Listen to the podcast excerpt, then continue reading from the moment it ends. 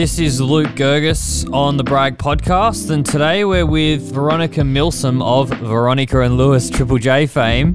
Veronica, welcome. Oh, thank you. Very excited to be here. I bought a prop, um, a baby. So cute. you can see What's up? child. What? Here's her. His or her name? Her name is Zoe, and um, although I keep accidentally calling her Sophie, which makes me think that maybe we shouldn't have called her uh, Zoe. But anyway, there was too many other Sophies, you know. Sophie's uh, too plain. Sorry if your name's Sophie and you're listening. Well, the idea is if there's too many Sophies, you've actually offended the maximum amount of people. Yeah, uh, yeah, that's true. Actually, that was um, not very well thought out by me. Did you give birth during COVID? How old. Zoe? So she's five weeks old, which actually it's the only way I can keep track of time is knowing how old she is. Um, yeah, which was really weird. I was listening the other day to a podcast where Jen Fricker was talking about how people are going to have this like uh, post quarantine reveal of what they will look like. You know, for her, she's doing the Hemsworth diet app and um, she's really shredding. And for me, it will be that I've had a baby. Like, I'll be like, hey, I got this. And everyone will be like, oh, you were just enormously large last time we saw you. And you're like, yeah, yeah, it's a couple of months old, can sit up by itself. But yeah, it was really, it was really uh, strange giving birth during this time because they kicked us out of the hospital straight away. That was one of the, the weirder things we got um, t- checked it for our temperature and stuff before we went in. Uh, you know, a thousand questions about whether we had coronavirus, which you know, if we did, I could still give birth, but I wasn't allowed anyone in there with me. And they were a little bit like, "Yeah, jury's out if your kid's okay. We think it might be. Eh, There aren't that many cases." Uh, but yeah, turns out I didn't have it, which was ideal. And she came pretty quickly, like in an hour and a half. Awesome. Um, and then so we were just out the next morning. So what were you really nervous? Like I feel so. I've I'm, I have two kids as well, and both pregnancies. Even though everything's fine, you're always just terrified something's not fine. I Oh, can't yeah. imagine the level of extra anxiety that would have been during a COVID time.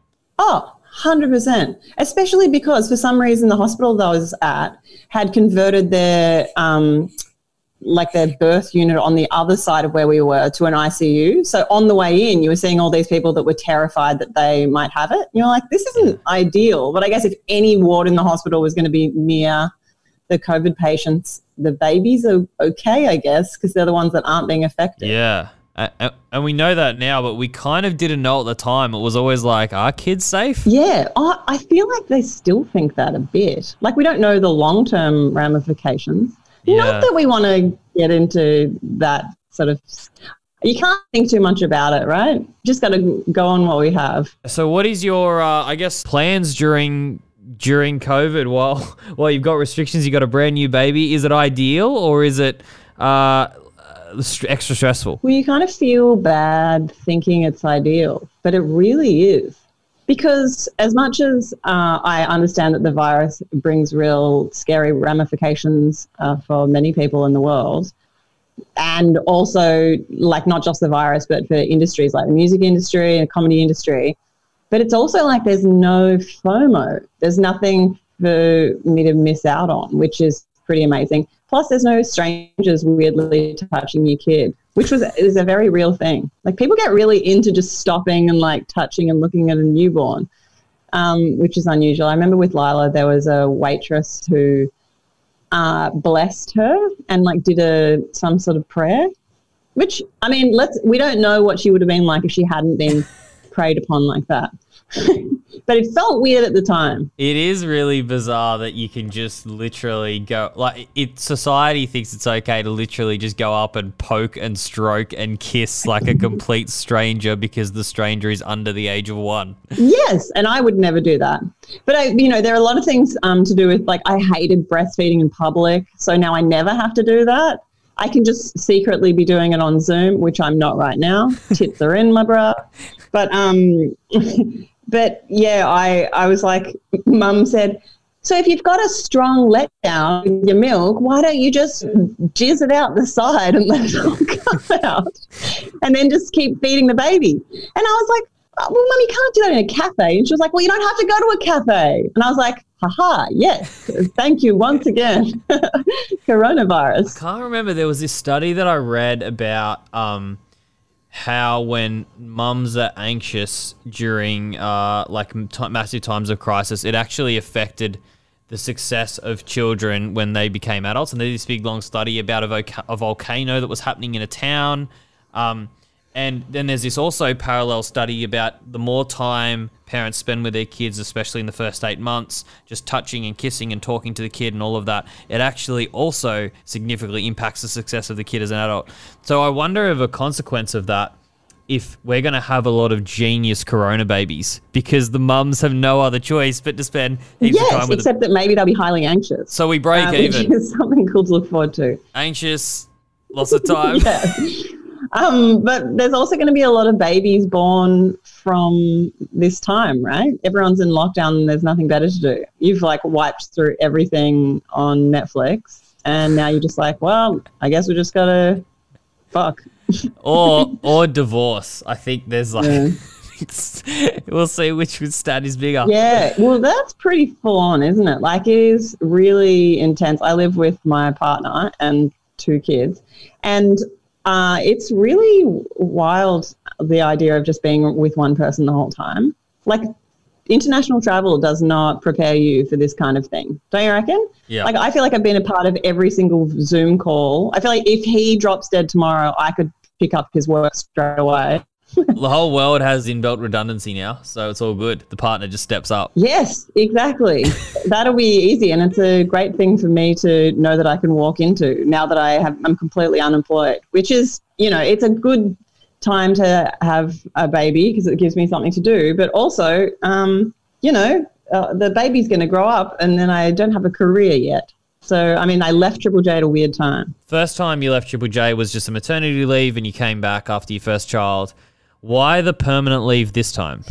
Oh, dude, I'm so old for Triple J. That was 100% the reason. Yeah, it just i yeah yeah like i was kind of looking forward to not dyeing my hair and stuff you know i felt like i was having to be younger than i was which is just like it messes with your mental health after a while not that it was serious at all but it's just like you just want to be able to speak freely without like self-censoring about playing yeah you know playing down your age i guess yeah. so I'm 35, which isn't ancient, but um, I just was, I think it was, couldn't talk about like making out with people at schoolies anymore. Didn't feel good, you know? So I'm curious as to think about the pressure that on-air presenters feel um, as they get older on air. Whereas people behind the scenes, like Kingsmill's quite old. Yeah. I know Nick is also. I think Nick's in his mid thirties as well. Yeah, yeah. Nick Findlay. I wonder why there's such a disparity in that feeling of pressure for people on air versus people actually creating the music that the young people are listening to. Yeah, well, I guess you're more the face of what's going on. It's like about your attitude, the way you think, the what you do, the way you talk, the way you communicate with listeners. Because ultimately, it's um, about that relationship. But it's so valuable to have the you know people with experience like Kingsmill and Findlay's behind the scenes, kind of steering the ship, essentially. Because like there's going to be this whole new um, a lot of people that are fresh blood, which they can kind of guide through, which I definitely needed when I first started at Triple J. And it, it also means that there's some consistency in the way that everyone sort of sounds and the, the way that um, the station comes together as a whole. That makes sense. Yeah, yeah, Yeah. yeah. And I, I think um I think it was was it Zan Rowe when there was that big obviously cycle of presenters. I think it was last year, and she came out and she said we're supposed to cycle because it's a youth station. We need young people on air. Yeah. We have Double J and we have all of these other stations. And was there ever a thought Yeah. that you might go over to Double J or or do, stay within the ABC ecosystem? Oh yeah, for sure. Except that I, uh, I mean, I still could. That's the thing. I still would quite like the idea of doing stuff with Double J. They, they you know, they have significantly less presenters, and but there's always great like fill-in opportunities for when Zan's away. Which I mean, the gal loves to holiday. If you follow her Instagram, she's mad for it. Uh, in fact, if you're ever wondering about a place like Japan, where should I go in Japan? Zan has a PDF document for pretty much every country. She's very organized. She has like a, a list of best places to eat and places to see. I've got many of her PDFs over the time. Um, yeah, so that's still an opportunity. And I think I'll still work with the ABC, but I also reckon it's really healthy to get out of there and like potentially explore what people are doing on commercial networks and um, just in commercial spaces to keep yourself. I don't know. I would never want to be an ABC lifer. I would never be, want to be someone who stayed there forever. Because um, I think it's, yeah, it's important to know what the competition is doing. Yeah, Triple J or the ABC as a whole also limits your earning potential, right? Because you get your salary for doing the show, and then you literally can't do anything else. Yeah, hundred percent. And you know, this salaries like across compared to the rest of the industry is uh, not great. And I know that it's like a very much an ongoing joke at Triple J that no one earns any money. There are a lot of perks. You know, you get festival tickets and tickets to gigs and stuff but yeah, you have to report if you ever get anything in the mail which looks like it might be worth more than fifty dollars. You have to report it, and then it gets taken from you. Shit, every time, or is it a judgment call? It's, I mean, it's a judgment call because sometimes you don't really know. But like, you might get sent a whole heap of chocolates or something from a chocolate company, and in that case, you just have to share it with everyone in the office, which is nice. You know, yeah. Ultimately, you're like, hmm, I kind of would like the chocolates to myself sometimes as well. Have you seen? And that's so, where commercial radio comes in. yeah, totally. And and you know, Ben and Liam have just made the jump to Nova. Um, I think I saw um, Matt and Alex are now got a deal with SCA Podcast One, launching a podcast. Mm. There seems to be they? that sort of generation of Triple J. Um, I guess Triple J presenters now making that leap. Is that something you've got your eye on as well? Well, I mean, I wouldn't say no because that's where I've come from. Uh, I came from commercial radio. Like I worked at Nova in Melbourne and Nova in Perth. I also worked at Smooth 94.5 in Perth, which is um, just the best, the best music. It is a hit parade, 99% success rate. Uh, and I was like the youngest person working there by probably, I'd say 30 years or something at the time. So I really pitched my voice down and pretended that I was much older than I was, Veronica. On Opposite problem than then a Triple J. Oh, yes, that's exactly right. I mean, it really fucked with my head. I just want to be me, you know? yeah. So, um, how did you then, you know, team up with Lewis and end up getting the gig at Triple J? So, uh, Lewis and I did a show together on the ABC called Hungry Beast, which was like a thing that Andrew Denton ran where it got 19 people from who were complete newcomers to the TV industry and got us to create a TV show, which was horrendous in the first season, but it got better. People really romantically remember it. They're like, "Yeah, Hungry Beast had a 10 year reunion." And I was like, "Oof, you're forgetting that it was pretty shit for a bit." um, but yeah, we we got back together on that show, but we went to high school together uh, in Geelong, so that's how we actually really know each other. So we're Geelong buddies. And oh, then nice. we've been keeping in contact a lot heaps. We met out the back of my house in the laneway um, because we felt weird about him coming in because he's not allowed. But then we like coincidentally like met in the laneway. And um, I was just hearing from him all about what it's been like for presenting Triple J, which is crazy. Like the idea of having no regular segments, no uh, interviews, really, because no one's releasing, well, there are some people, but people aren't really releasing that much music and they're not touring. So, which terrifies me the idea of doing a radio show where there would just be nothing on every day, but he loves it. Yeah. I mean, how did you guys decide how to program that show every day? Like, what was the system and the dynamic between you two? Well, we had a producer. Um, so at Triple J, you just have one producer, whereas uh, at commercial radio stations, you have about 10 or something, um, which is wild for the drive show. Nah, not really. That's, that's an exaggeration, but they have a lot.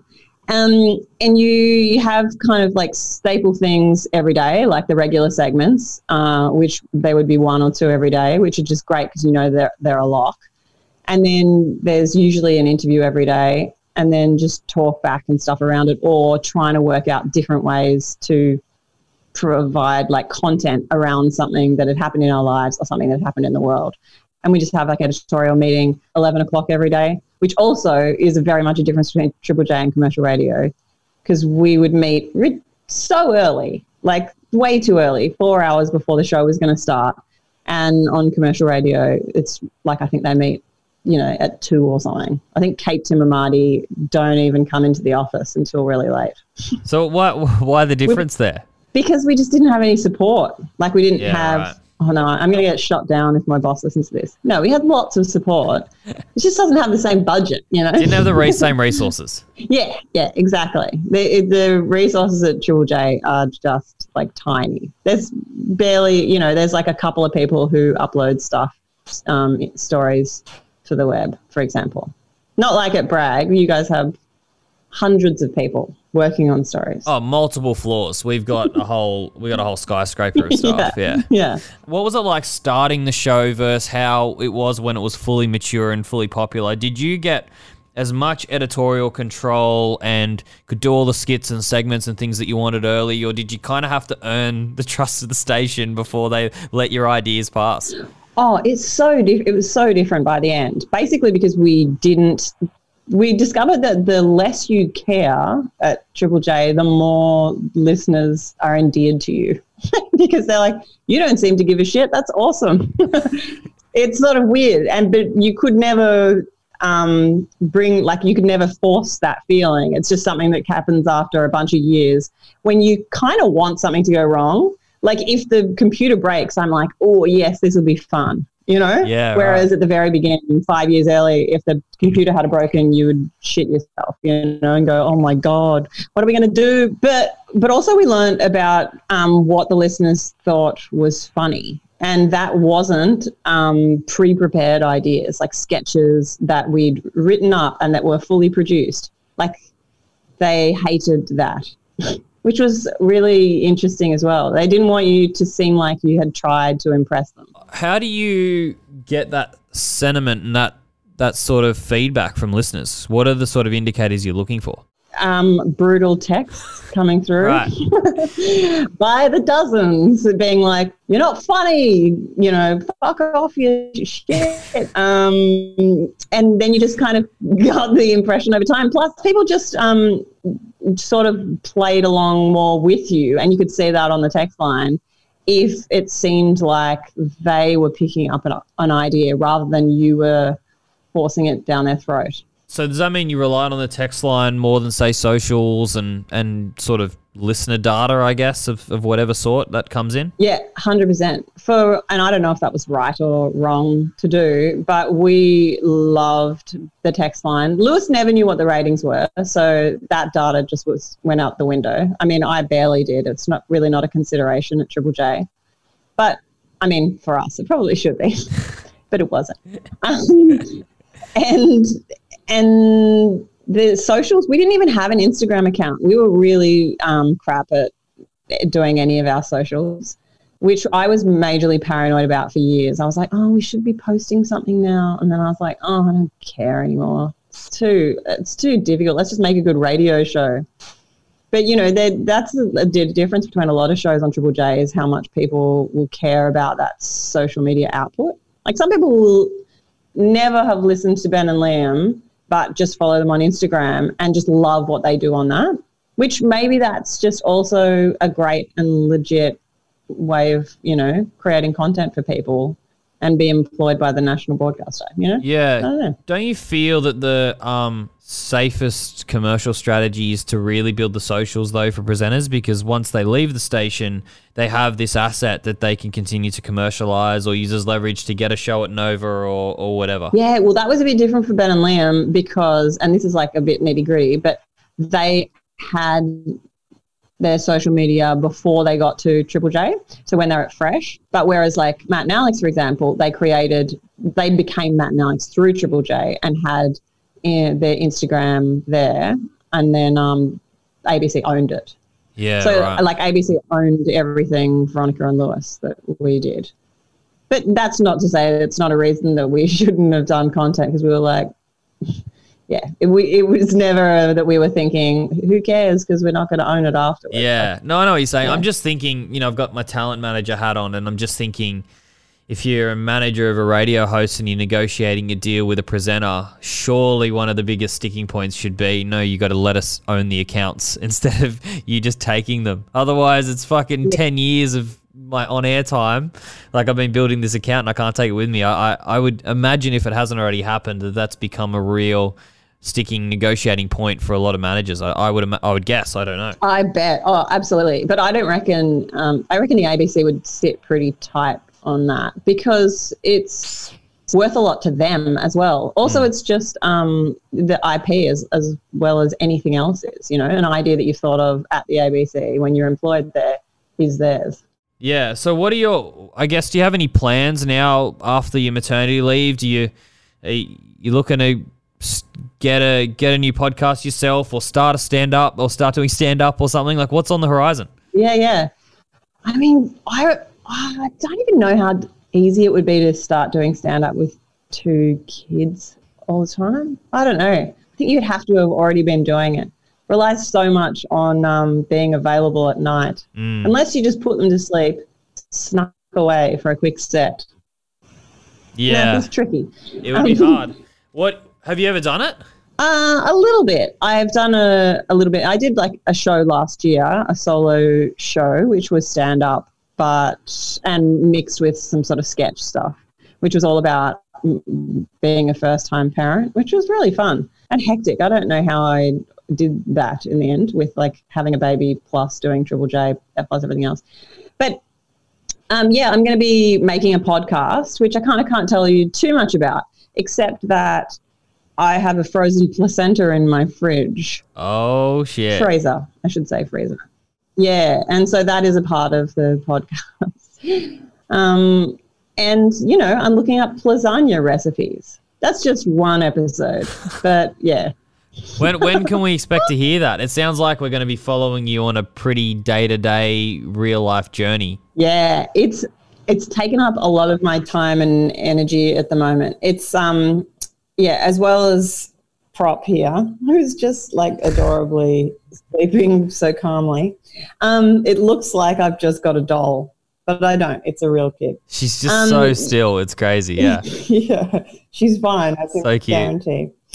Um, yeah. I've been putting a lot of effort into it, and it's like a challenge based thing. And uh, let me tell you, it is ruining my life. This experiment that I'm undertaking with having a child, and yeah, I think it'll be coming out in the next couple of months. Oh, but that's keeping awesome. me busy. All right, we'll make mm. sure we'll get it up on the brag when it happens, so so people can hear it.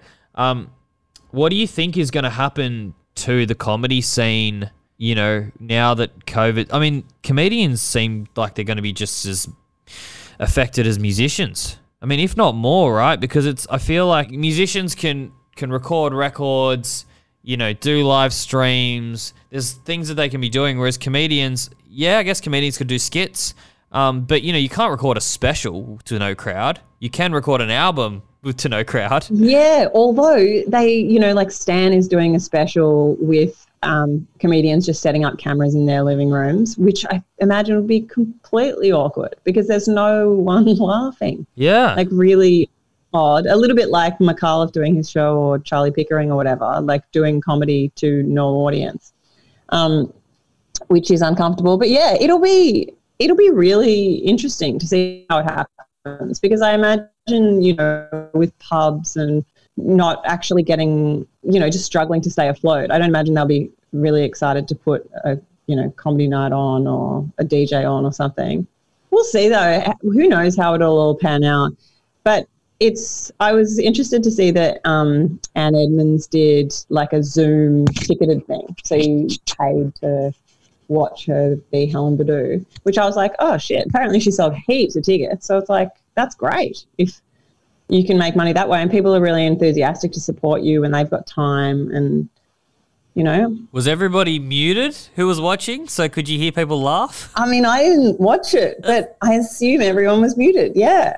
So you were just essentially like watching her doing a YouTube video or something, but yeah, it was exclusive right. and it was like live, and you didn't know if it was going to fuck up, which apparently it did stuff up. It's froze for a time. Oh, Triple J listeners would have loved it, right? and probably loved it. She was like, "Yes, something to you know." something went wrong. That's ideal. Have you been watching uh, the late shows do their shows without crowds, like you know last week tonight and the Daily Show and all of those? I actually really haven't. No, I've been too busy doing other things. Is it awkward? I look, I it's really weird, really interesting, right? So one of my favorite YouTubers is this guy called Philip DeFranco who does a daily news show and he and he is very funny. So he does it in a very funny way. Hmm. 10, 15 years, how long he's been doing it to, no crowd. He's a YouTuber, him and a camera, and it nails every time and it's amazing. Hmm. And then the first time I watched The Daily Show or last week tonight, I can't remember which one it was. First week they did it, I found it so awkward and so like unfunny and uninteresting. Hmm. And then I was like, oh yeah, this is never going to work. But then I was thinking about it. Well, why can these YouTube kids do it, and why, why can't the Late Show do it, and why can't the, day, the Daily Show do it, and all of that? And then I feel like over time, they've almost adapted the same strategies that these like funny YouTubers have in the way that the show's edited and the way they deliver the punchlines and things like that. And right now, like the last last week tonight episode I watched was hilarious, and I feel like I don't know, I don't know, maybe it's me as a viewer, I just got used to it, but. I feel like they Yeah. have kind of evolved the way they deliver their jokes so it does land without an audience. Yeah, right. I mean, you wouldn't want to get too comfortable with that. totally. No laughs, but um, but yeah, I reckon just with like uh, the right edit points and music punctuating a joke and stuff, like just n- needing something to lean on that's not a laugh before you move on to the next thing. Yeah. yeah, it'll be really just, tricky. Or just saying something really funny and not pausing. Like, you know, like just just being funny, keep talking, keep talking, keep talking, and then the hits just keep coming and keep coming. And then as a viewer, you laugh when you laugh. You don't need to sort of wait for when the laugh should be. Yes, yeah, you you can laugh in your own time, and actually, you just have to um, rely on yourself listening to a joke rather than being like, ah, this is when I laugh. Mhm, Yeah, yeah, okay, yeah. cool. Thanks for letting me know. um, I've been watching Lost though, so I mean, when you said you're busy being a mum, uh, no, incorrect. I've been busy watching Lost. Eh, That's taking up all my screen time. It's the most ridiculous show. I didn't get into it, you know, 15 years ago or whatever when it came out. And uh, boy, howdy, am I now understanding memes and uh, jokes that people say. Honestly, for the first three or four seasons, it's one of the best shows ever made. I reckon. And then Yeah. and then I've watched the whole thing back to front twice. I still couldn't Oh. tell you. I couldn't. I still couldn't tell you what actually happened in the sh- in the show. Oh no! But why? Like even in the first couple of episodes, like why? How did Locke get to use his legs again? That's never explained. It, it get And- it, it might get explained. Oh, does It it? might get explained. Yeah. Okay. okay. I don't know And if you know me very well, but I don't spoil things um accidentally. Okay. Oh, all right. Yeah, yeah, yeah. Well done. Uh, government's going to lift restrictions on Friday. What's your What's your vibe on that, especially with your context? Ooh, you know. yeah. So what it will actually mean, the rest- restrictions that they're going to lift. Yeah. I don't know. I hope it's nothing. Like I hope for people um, that need to get their employment back that it's something um, worthwhile and that it means that they can start working again. But I also am like, oh gosh, don't do it too soon. You know, don't we don't want to be a Singapore. Um, we, I think I'll probably um, have a party on Friday night. Um, I'm a pretty cool party girl. Actually, I've been buying stuff that is completely not the sort of person I am. I bought a red leather mini skirt the other day um, because it was on sale on this website. And I was like, who do I think I am? Who am I remembering myself to be pre quarantine?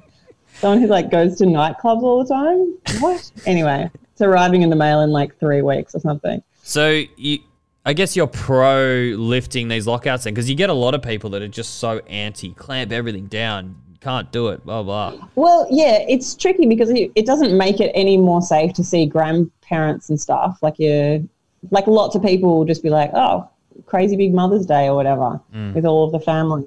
Um, but no, I'm obviously pro seeing friends and um, drinking wine with them again. But I also am a little bit nervous about it being too soon and everyone just going crazy again. Although, you, I mean, I read what you said about the um, the app, the tracing app, Luke, and you you're scared of the government mostly. Are you downloading the COVIDSafe app? dude, I downloaded it ages ago. I'm Yeah. right on board with it. Yeah, I I certainly think the app is an awesome idea, and everyone that downloads it, I get it. But there is no way in hell I'm going to download that app. And I, I was going to say, I published that opinion piece on the brag, and I said why I'm not downloading the app. And it is very clear. You talk about feedback you got on the text line. I got a lot of Yeah. feedback that I am very much in the minority view. Have absolutely no trust in corporations because they have an, a track record of absolutely exploiting data and manipulating the public. Um, to a point where I don't actually know if my own political views are my own. Like I'll I'll watch a YouTube video that I fucking love and it's awesome and it and it shares some view whether it's the left or the right. And then suddenly I start getting fed very similar views. And then I watch them and I love them and I love them. And then if you watch enough hours of content, your mind's going to get shaped one way or another, whether you whether you're conscious of it or not. And so I just think it's very easy. That's how Trump got in power. It's extremely easy to manipulate people based on their interests, and then you can focus on that interest, tie it into your own political views as a, as a political party, or talk about how the opposition oppose whatever you are, what you love. Um, and you can end up being blind to the bigger picture because you're so caught up in in a minor detail. Um, and So I that's a couple of leaps ahead, though, isn't it? Like, totally right? as- totally. But Yeah. so if you look at the but if you look at so this app at the moment my view completely safe. The build is great. The rollout's great. The government's doing all the right things. But i look at the track record of corporations and i look at the track record of government even this government who is who is just rated the abc 10 minutes ago. Um, i just don't have any faith and no reason at all to trust them you know, everything starts safe and good. And I can't think of an example of a successful company or successful surveillance program done by a government that hasn't ex- escalated uh, beyond where it should. I mean, in 9 11, Oh, God, he's stuck at 9 11 now. they, well, the U.S. government, the U.S. government introduced the Patriot Act, right? They they use all these big crisis things to come in and take hold of the public. So my opposition isn't to the current app. I think the current app's awesome, and I think that's why I think everyone that downloads it, great. But I just that's not what I oppose. I just oppose the bigger picture, and I know that I'm the minority, but that's Yeah. kind of how I see it. Do, so you use Apple products? Like, do you um, did you give them your like facial ID and your fingerprint and stuff too? Uh, that's one of the things that I feel are a bit like that's a wild level of Yeah, faith, and that's the have problem. I'm not all the way down the rabbit hole, so I'll use a fake name and a fake photo on most socials.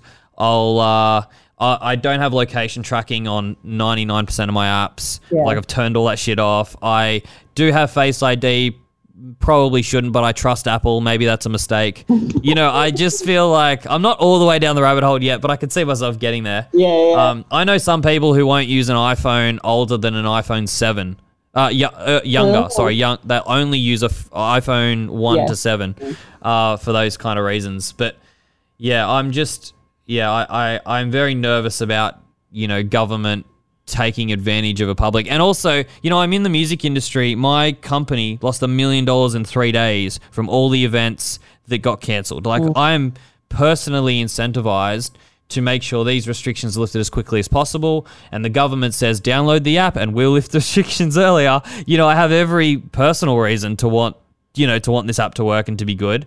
Um, but I just, it's not my truth. I don't, I don't believe it. And I also, um, a part of me is also kind of resenting the language because it feels like a bit of blackmail. It's like if you want to, if you want to go out and play, you got to download this app. Like I just, I don't know. Um, I understand I'm the minority. Would um would I mean I don't think so considering the amount of people that have downloaded the app. You, I mean you probably are the majority. But um were you the sort of person who had pre Zoom um a like a little sticky thing over your camera on your laptop? Pre Zoom and post Zoom. Oh really? So I've just got rid of it now. Yeah, Because I remember that one picture where Zuckerberg had it on his, and Yeah. I was like, if he's doing it, I'm doing it. totally. And you know the thing that the thing that um, if you look at Silicon Valley, all the big CEOs, Zuckerberg included, I won't say all, the ones that I know of, they don't let any of their children use the social media apps. So Jack Dorsey, owner of Twitter, doesn't. His kids aren't allowed to use Twitter. and Facebook and all of these. Same Zuckerberg doesn't have his kids on Facebook and Twitter and all of these on Instagram. So it's like these guys understand it more than anybody does, including myself, and they're scared of it. Like what? they built it. Yeah. So I remember that we um, interviewed a guy on uh, Triple J once who, and this is like a very legit story. This has been um, told tales of this many times, where he was watching porn, wanking, and um, he was filmed without him knowing the whole time, and then was blackmailed. And that's one of the reasons also that I put sticky things over, even though not a wanky thing, but just that someone can access your camera. You know what I'm saying? Yeah, yeah. No, it's it's it's crazy. I, I think that we're yes, this technology is moving a lot faster than legislation and even our own understanding. And so to think that we um to think that we know everything is is I think very naive. And so, you know, when the government releases an app and says we're gonna track you, um, I'm just not gonna blindly say yes to that. You know, I might change my mind Yeah. later as well. That's the other thing. Oh, you can't now. You put it on the internet. This is the thing. Nah, I'm very okay with saying I'm wrong. I'll, I'm very happily to be wrong on this. Um, I hope I am wrong, Yeah. to be honest. That would be Oh. ideal. Dude, I hope you're totally wrong. But yes, I think it's great to question it. And we need, you know, people like you writing articles so that it makes people think about it. Ooh. Yeah. Um, oh man, I'm so hot. It is a very hot holding little hot pocket child. Yeah, is she I don't know why I haven't I think she, she might be awake. Oh, really? Is she Huh? doing that weird know. thing where she um puts her head eyes back in her head and it looks kind of creepy? I saw those Instagram videos. It's very funny. the one where she was smiling when you were rubbing her head. Oh, she was- yeah, she's like three days old then. Which is pretty So cute. Um, Veronica, thank you so much. Uh, How can we follow you on social media? Where do we where do we find you? Well, I'm the only Veronica Milsom in the world. Um, so Google my name. Are you really? And yeah, right. Yeah. That's amazing. All right, great. There's a lot of people in the world. That's statistically unlikely, you'd imagine. No, I think it's definitely true. I'm going to it right now. Because you're not the only Googling- you're not the only Milsom in the world. So you'd imagine there'd be somebody else called Veronica. Yeah, that's true. And I often get contacted by people whose um, names, uh, surnames are Milsom, wondering if we're related, uh, which is strange. Um, because I'm like, well, what do we do with this information, even if we are? Um, yes, I'm on Instagram and um, Twitter. No, I don't do Twitter, but I'm on there. And Facebook. I also don't really do Facebook, but I'm on there because there's lots of old people and creepy people lurking on Facebook. And Zuckerberg. But there's Zuckerberg's on Instagram as well. Um, All right, well, we'll follow you on Instagram. Thank you so much, Veronica. Really appreciate it. Yeah, thanks for having me. Awesome. See ya. Oh, on cue. See ya. Bye.